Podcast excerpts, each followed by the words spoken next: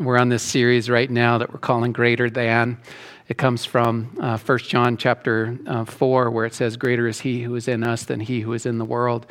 Every week I kind of remind us of the series that we're on because one is I know that sometimes weeks are missed and things like that. And, one of the neat things that we're able to do with the technology that we have today is we're able to live stream for those that are on the live stream.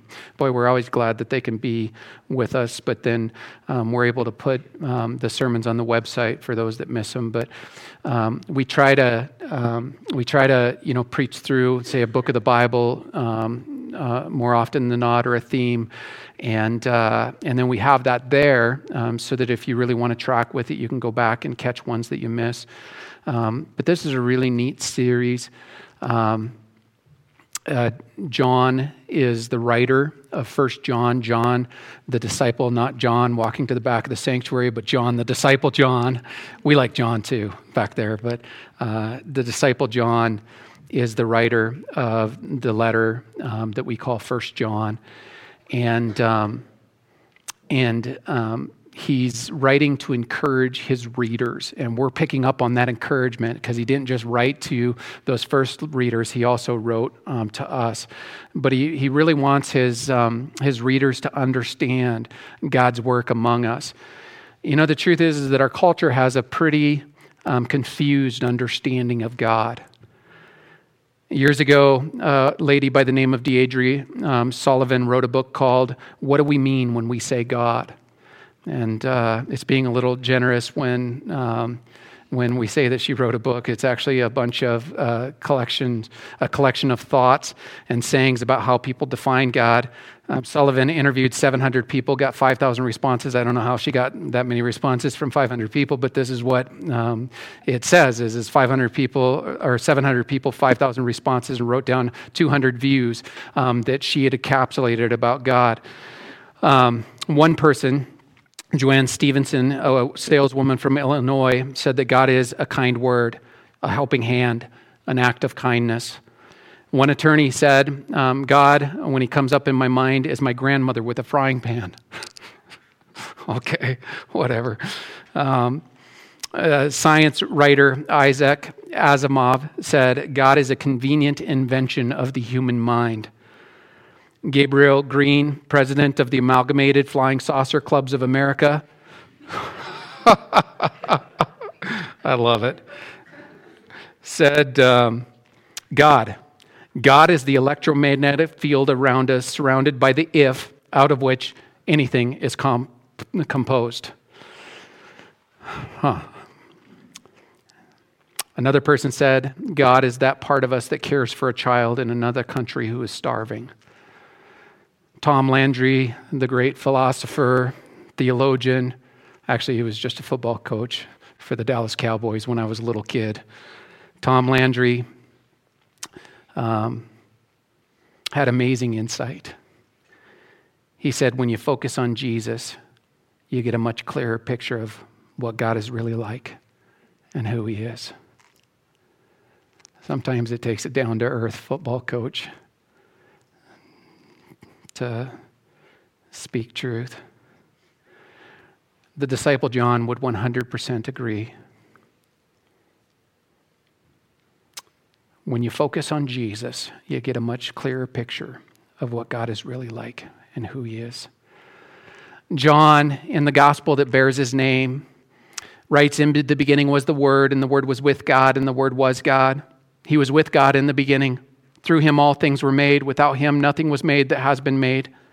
In him was life, and that life was the light of all mankind.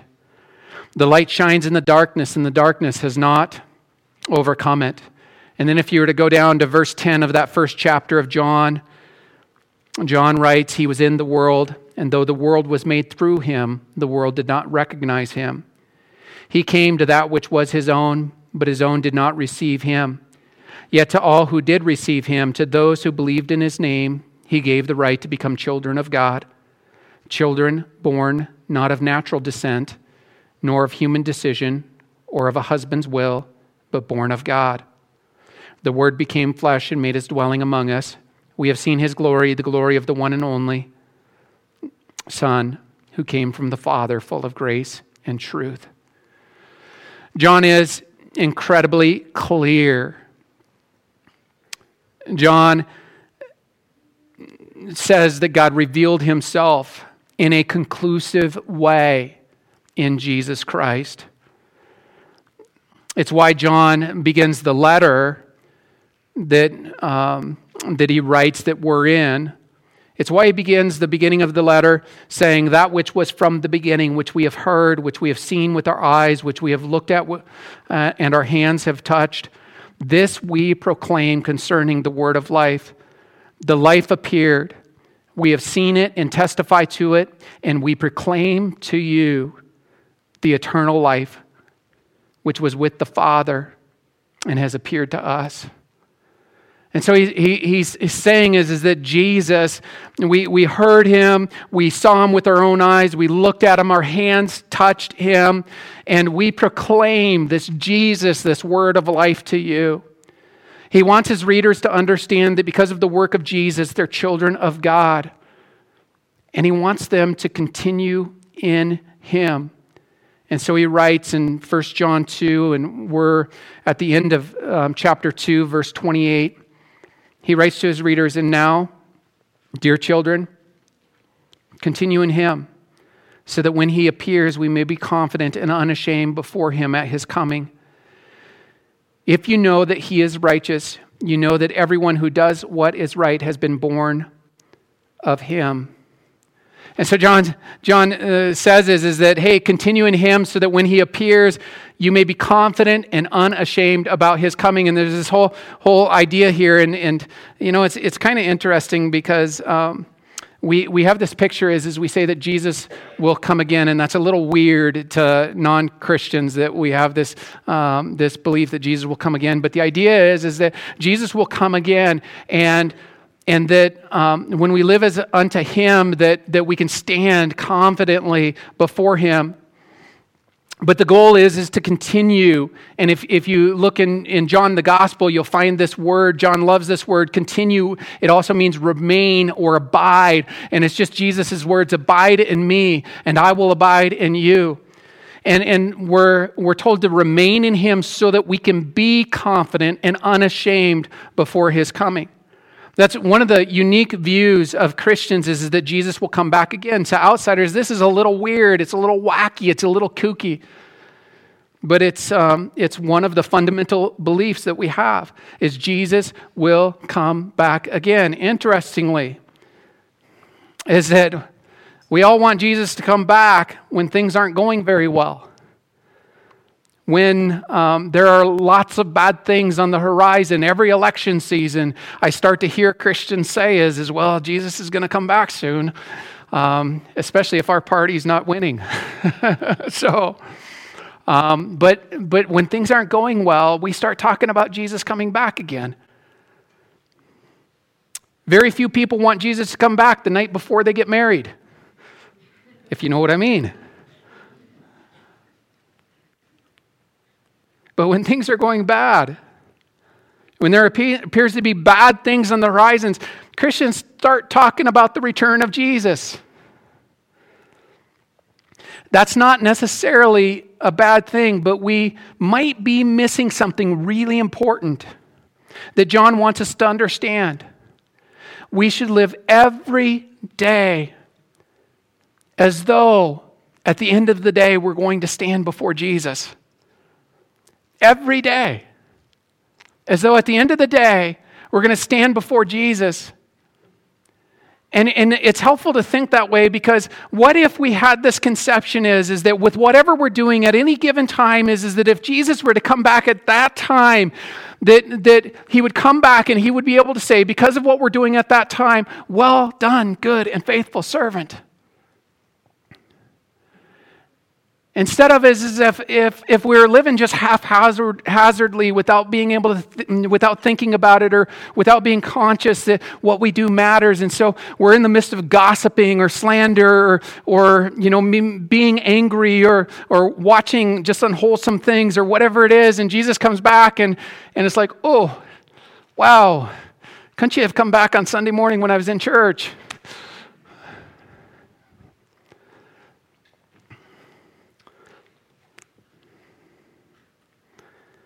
is to live every day as though, in every moment, as though we could be standing before Jesus in that moment.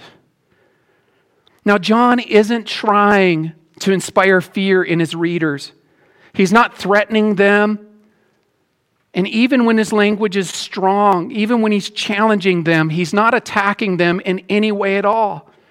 He's encouraging them to strengthen their resolve.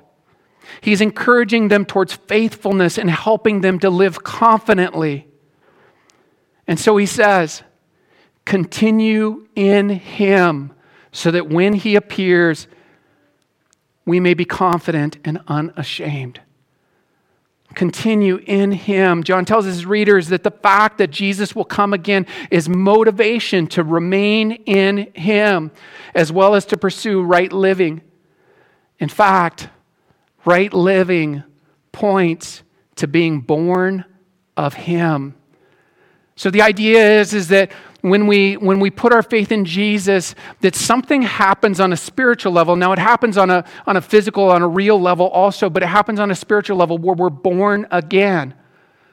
Because the truth is that all of us are born into this world in the natural way. Is that we have parents and there's a birth date and we're born into this world, but we're also just kind of born into the brokenness of the world. I mean, have you noticed that there's a lot of brokenness in the world? I mean, I see it once in a while. I mean, it's amazing just how much honesty and truth is out there. I got this email this morning. I don't know why, but I checked my email before the services today and pressed delete. I'm getting incredible amounts of email. I think it's a COVID thing. People have too much time trapped inside or something like that. But I decided to go to my junk mail because, every once in a while there's something good in the junk mail. And today I found something just absolutely incredible.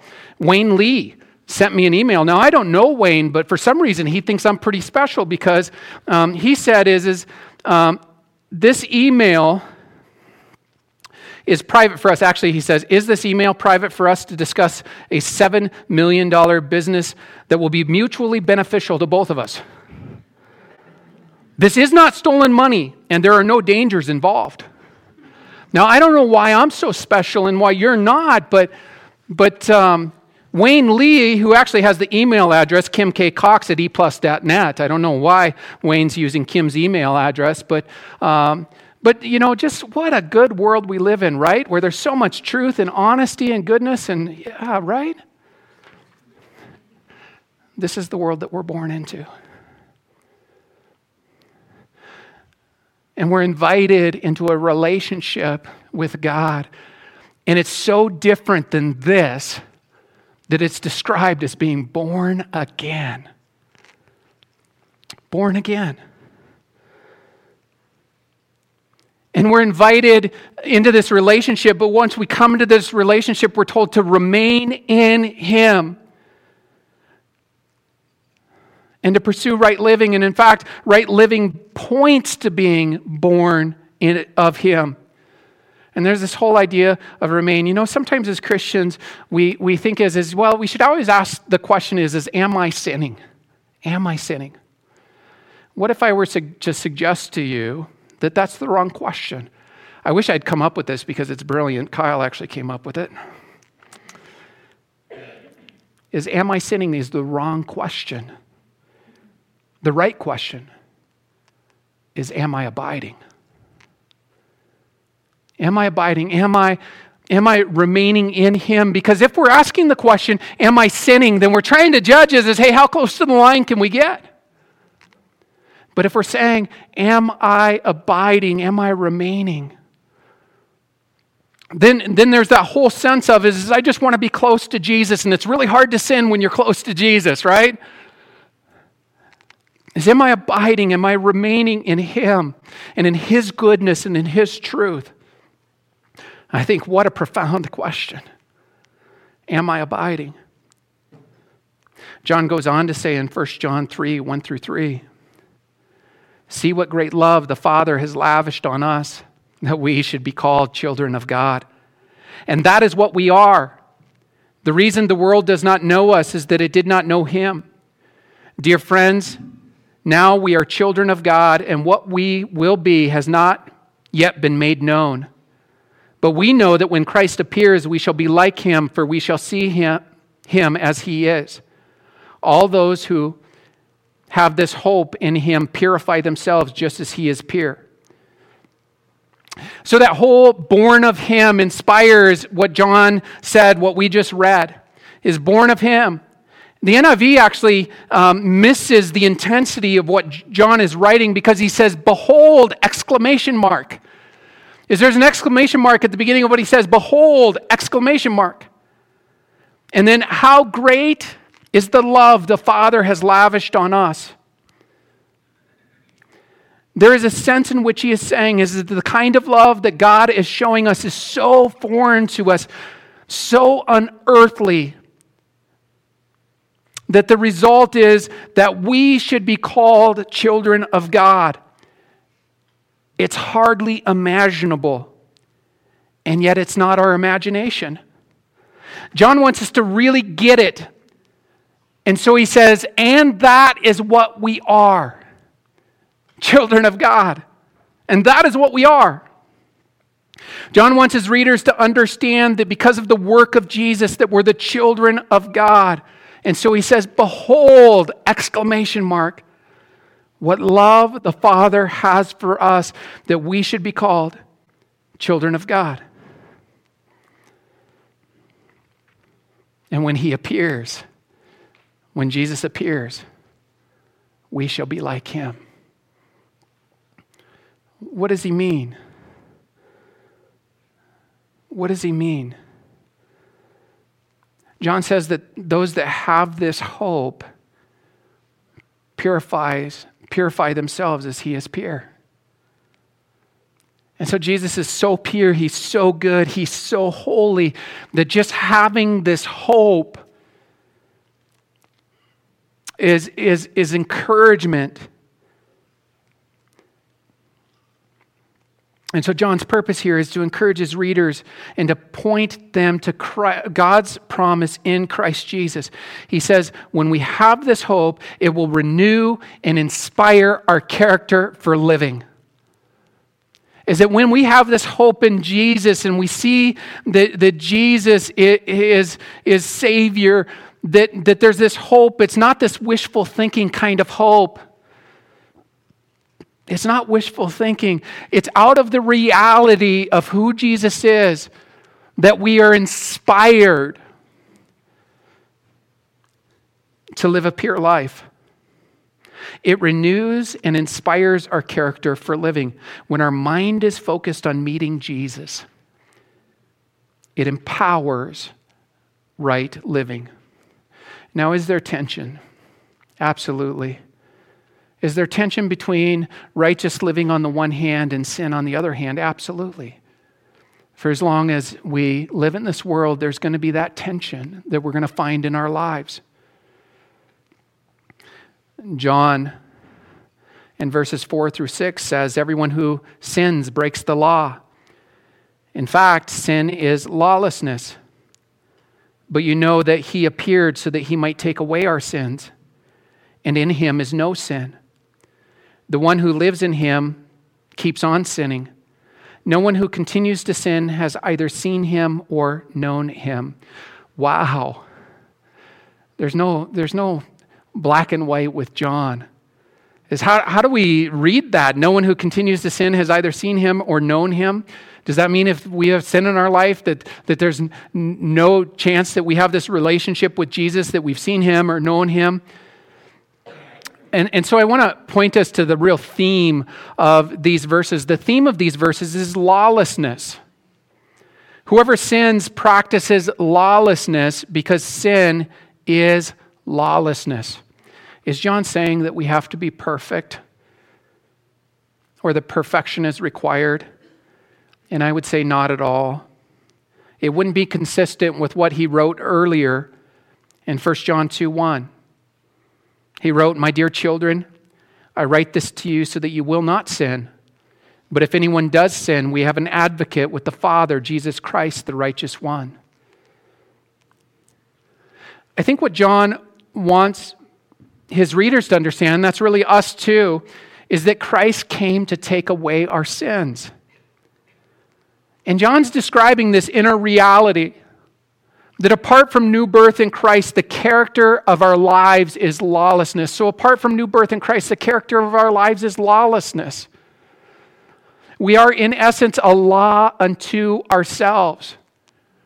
In the Old Testament, when it spoke about the state of God's people, and this is in the book of Judges, it says that there came a time when everyone did what was right in their own eyes. That's lawlessness. Everyone's a law unto themselves. Apart from Christ, we're a law unto ourselves. And so what is sin? Sin in its most simple definition is breaching God's rule, breaching God's word. It's lawlessness. We might even call it rebellion. In 1 John 3, 7 through 10, John writes, "Dear children, do not let anyone lead you astray.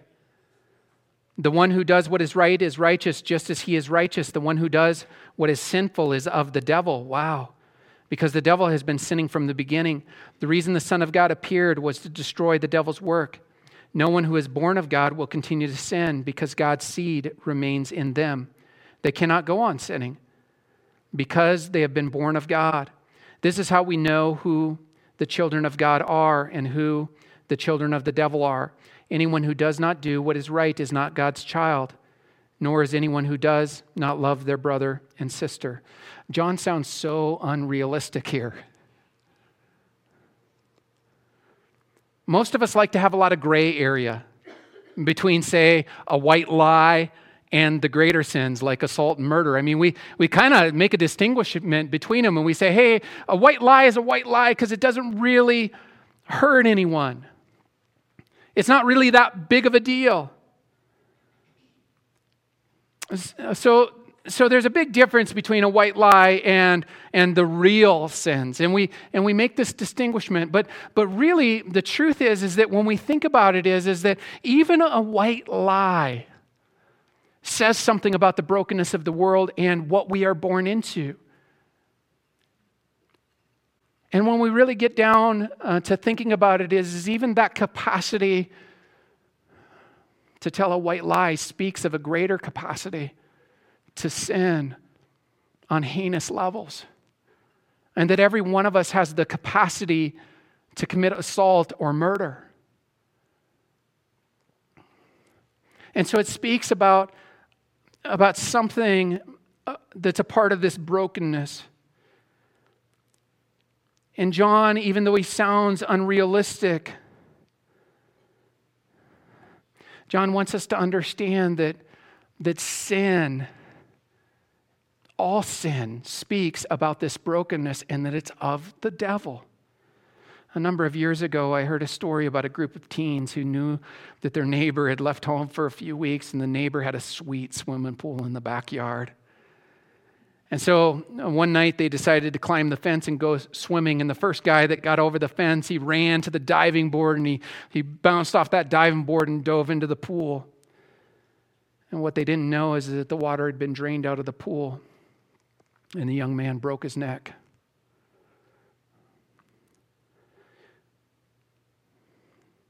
A lot of us think that minor sins aren't that big of a deal. But what if we're all breaking our necks spiritually speaking? The truth is that we all have the capacity for great sin. Ever since the fall of mankind, sin has been a part of our nature. And the reason why we need Jesus is because of sin in our lives. Apart from Jesus, we will explain it away. We'll hide it, or we'll hide ourselves, really just doing what Adam and Eve did. Covering themselves up because of their shame, running and hiding. When God says, "Where are you?" Well, we're hiding. Why are you hiding? Well, because we invented a new game called hide and seek. Where did you learn that game? When John says the one who does what is sinful is of the devil, it's helpful for us to kind of put that in some context. It's helpful to remember what John has already said, because he's already celebrated with his readers that they are children of God. He's already said behold, that we should be called children of God. And so what he likely has in mind here is the adversaries of the church, and we talked about this last week, is he called them antichrists, is that they denied Jesus. They denied who Jesus was and is. They denied his humanity, and they denied his divinity. They denied that he came in the flesh. And the problem is that when you begin to deny Jesus, you make room for sin. And you begin to deny the consequences of sin. And so what he likely has in mind here is the adversaries of the church who were making light of sin. They were probably saying, oh, no, that you don't have to worry about that sin stuff. And they began to teach false things. And I just think about that is because when you deny who Jesus is and what he's done for us, because if Jesus didn't come and live the perfect life and die on the cross for sin,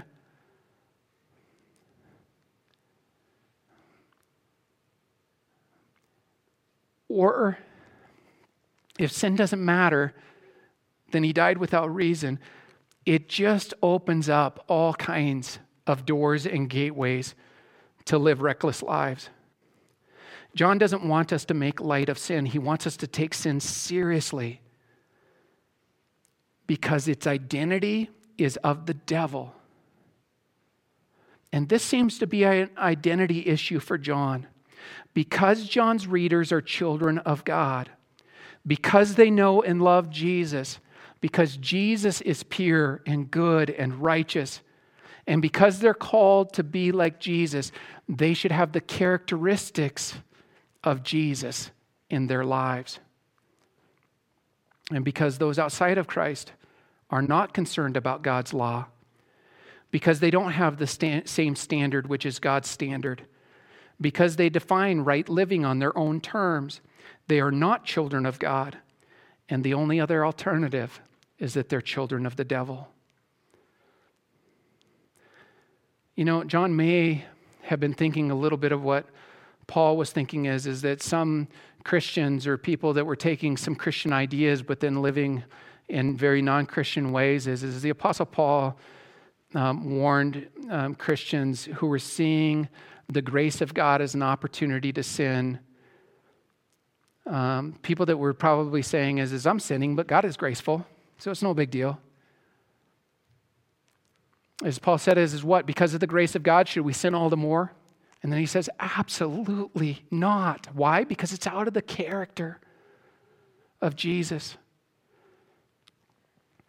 And maybe this is also what Jesus had in mind when he confronted the Pharisees, who were arrogantly describing themselves as children of Abraham and therefore accepted by God. Jesus said to them, if God were your father, you would love me, for I have come here from God. I have not come on my own. God sent me. Why is my language not clear to you? Because you are unable to hear what I say. You belong to your father, the devil, and you want to carry out your father's desires. He was a murderer from the beginning, not holding to the truth, for there is no truth in him. When he lies, he speaks his native tongue, for he is a liar and the father of lies. So when John is talking to his readers and he's saying, you're children of God, as children of God, live in the character of that identity. It's interesting to me is that confidence and arrogance are not that far apart. Arrogance says, I get to live the way that I want to. I can define what is right. Confidence, the kind of confidence that John desires for his readers to have. Confidence says that because I have Jesus, I can live well, and I will live unto him. John doesn't seem satisfied with saying, be as much like Jesus as you can. Instead, he seems to be urging us to take on Christ's perfect character, even though this side of heaven, it's the ideal that's beyond our reach. And yet we're called to take on the character of Christ. And we do that most wholly and most fully when we're abiding in him. And we abide in him because we know that apart from him, we can't do what, even as Christians, what we want to do. We can't live the life that we want to live. We will always struggle, and we're not abiding in him because it saves us. We're abiding in him because he saved us. And so we abide. Confidence. Let's talk about confidence. Where do we get that confidence? Three things. We get it from the fact that Jesus will come again. And because he will come again, it's motivation for godly living. Where else do we get that confidence? We get that confidence from new birth. New birth. That when we put our faith in Jesus, the Bible says is that the old is gone, the new has come. New birth is the way by which we enter into a relationship with God. And verse 229 of this passage, it says, if you know that he is righteous, you know that everyone who does what is right has been born of him. Even the inclination to do what is right comes from being born in him. The first byproduct of new birth, new spiritual birth, is the desire to do what is right, to obey God's word, and to live the good life. It is in our behavior that the world will see Jesus or hypocrisy. Our behavior shows us and others that something divine has happened in us and that we have been reborn. You know, I want to be careful because I also want to say is that behavior is vital and it's important because people do see our changed lives and ultimately Jesus through our behavior. Now, I also want to say is that because this side of heaven, there will be times when we fail. I actually believe, and I think that this is biblical, is that in our repentance, people also see Jesus. There's something remarkable that happens when believers repent in front of the watching eyes of, yes, fellow believers, but also the world. When we've had failures, when we've made mistakes, when we say, I made a terrible mistake. Now we know that when we say mistake, we actually mean sin. And it may even be appropriate is that I did something terribly wrong. And I want to ask for forgiveness. When that happens, when Christians repent,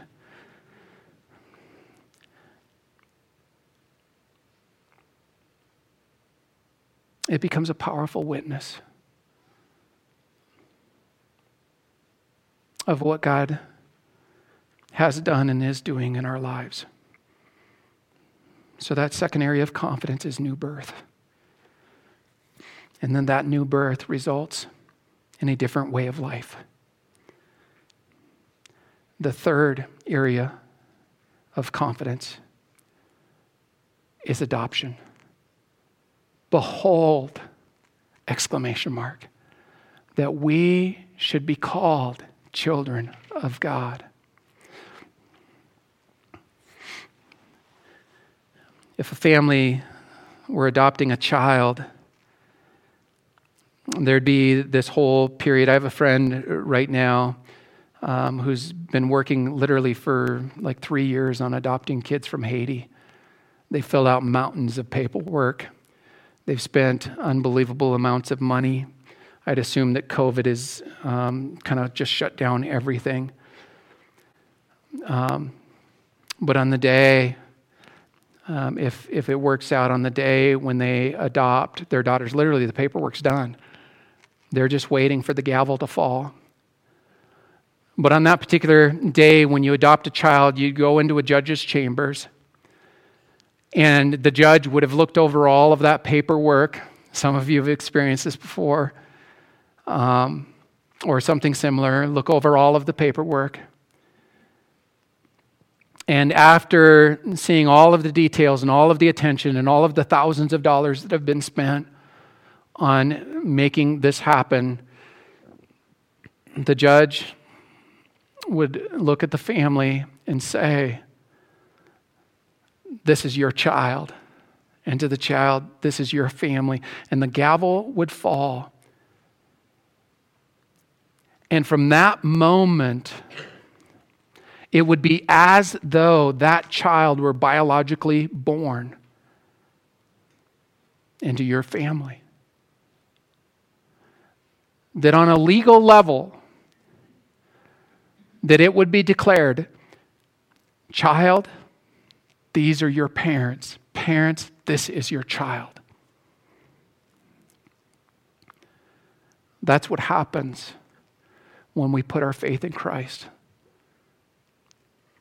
is we're declared children of God legally. Before God's eyes, we are His children, born through a new birth into His family. And therefore, we can be confident.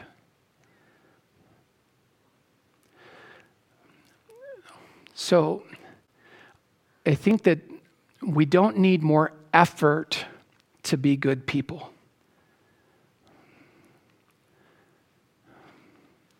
We need more abiding. It's not about working harder to not sin. It's about more abiding to live out who we are in Christ because of His good work. And so let's abide. Whatever that looks like this week, what does it look like to abide? What does it look like to say, is Jesus, I just want to be close to you this week. Jesus, I just want to live for you this week. I just want for you to be in me and for me to be in you. And I just want to abide. I want that new birth. I want out of that new birth for there to be this behavior where when people look, they don't see as much of me, but they see so much more of you. I just want to abide. Let's pray. Father and Lord God, you're so good and you're so gracious, and we need you so much, more than we can possibly imagine. And Lord, I want to leave some space here for people to be able to respond to you and however you would move. I'm just going to leave some space for you to be able to talk to God. If you've never put your faith in Jesus,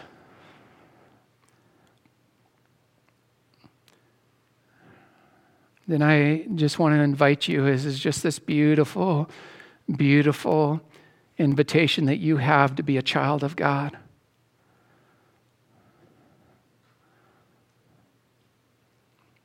That when we put our faith in Jesus,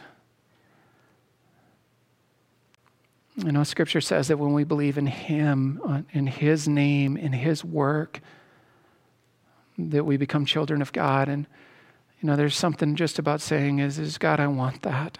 I want to be your child. And the Bible says that what that looks like is it looks like repentance.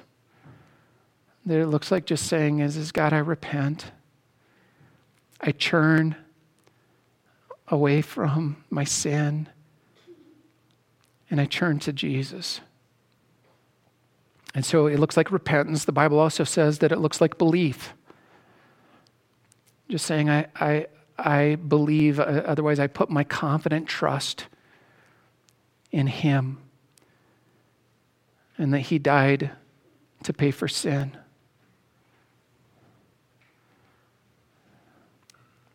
And then it looks like following Jesus, being identified with Him. You know, that's why baptism is so important. If you have questions about that, you can talk to me. But it looks like following Jesus. It looks like living out the spiritual birth that happens when we repent. As we repent, the Bible says is that part of repentance is dying to self so that we can live to God. And so there's that. Now, I don't know what to do with all of this, but we often describe the believer who has once again just really started to struggle with their faith, or maybe even with living obediently, is that they backslide, otherwise they fall away and they start to live life on their own terms again.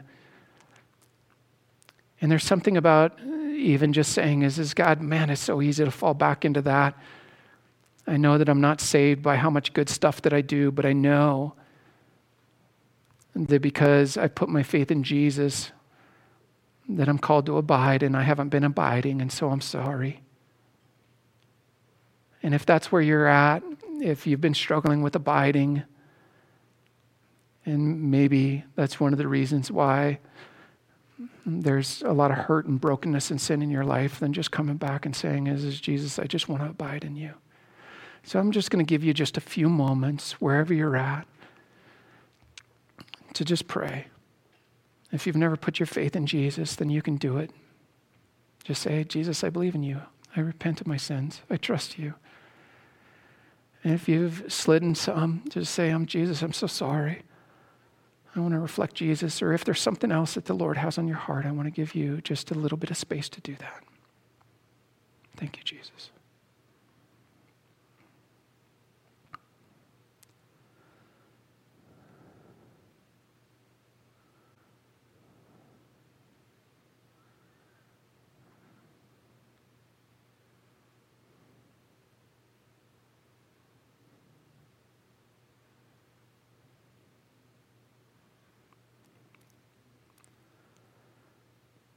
Father God, you're so good and you're so gracious. And Lord, I just want to assume that any prayers that we were praying will be carried on after this. Later today, as the day goes on and into the week. But you are so good. And so Lord, with John, we exclaim, behold, exclamation mark, that we should be called children of God. It is unimaginable, but it's not our imagination. Because John and we say, and that is what we are. And Father, I pray that you would help us as we go into another week to just draw close to our Savior, Jesus. Help us to do that. Help us to abide. Lord, if we fail, then may we repent with confidence and abide again. And we thank you for your grace and for your mercy. We pray these things in the name of Jesus. Amen.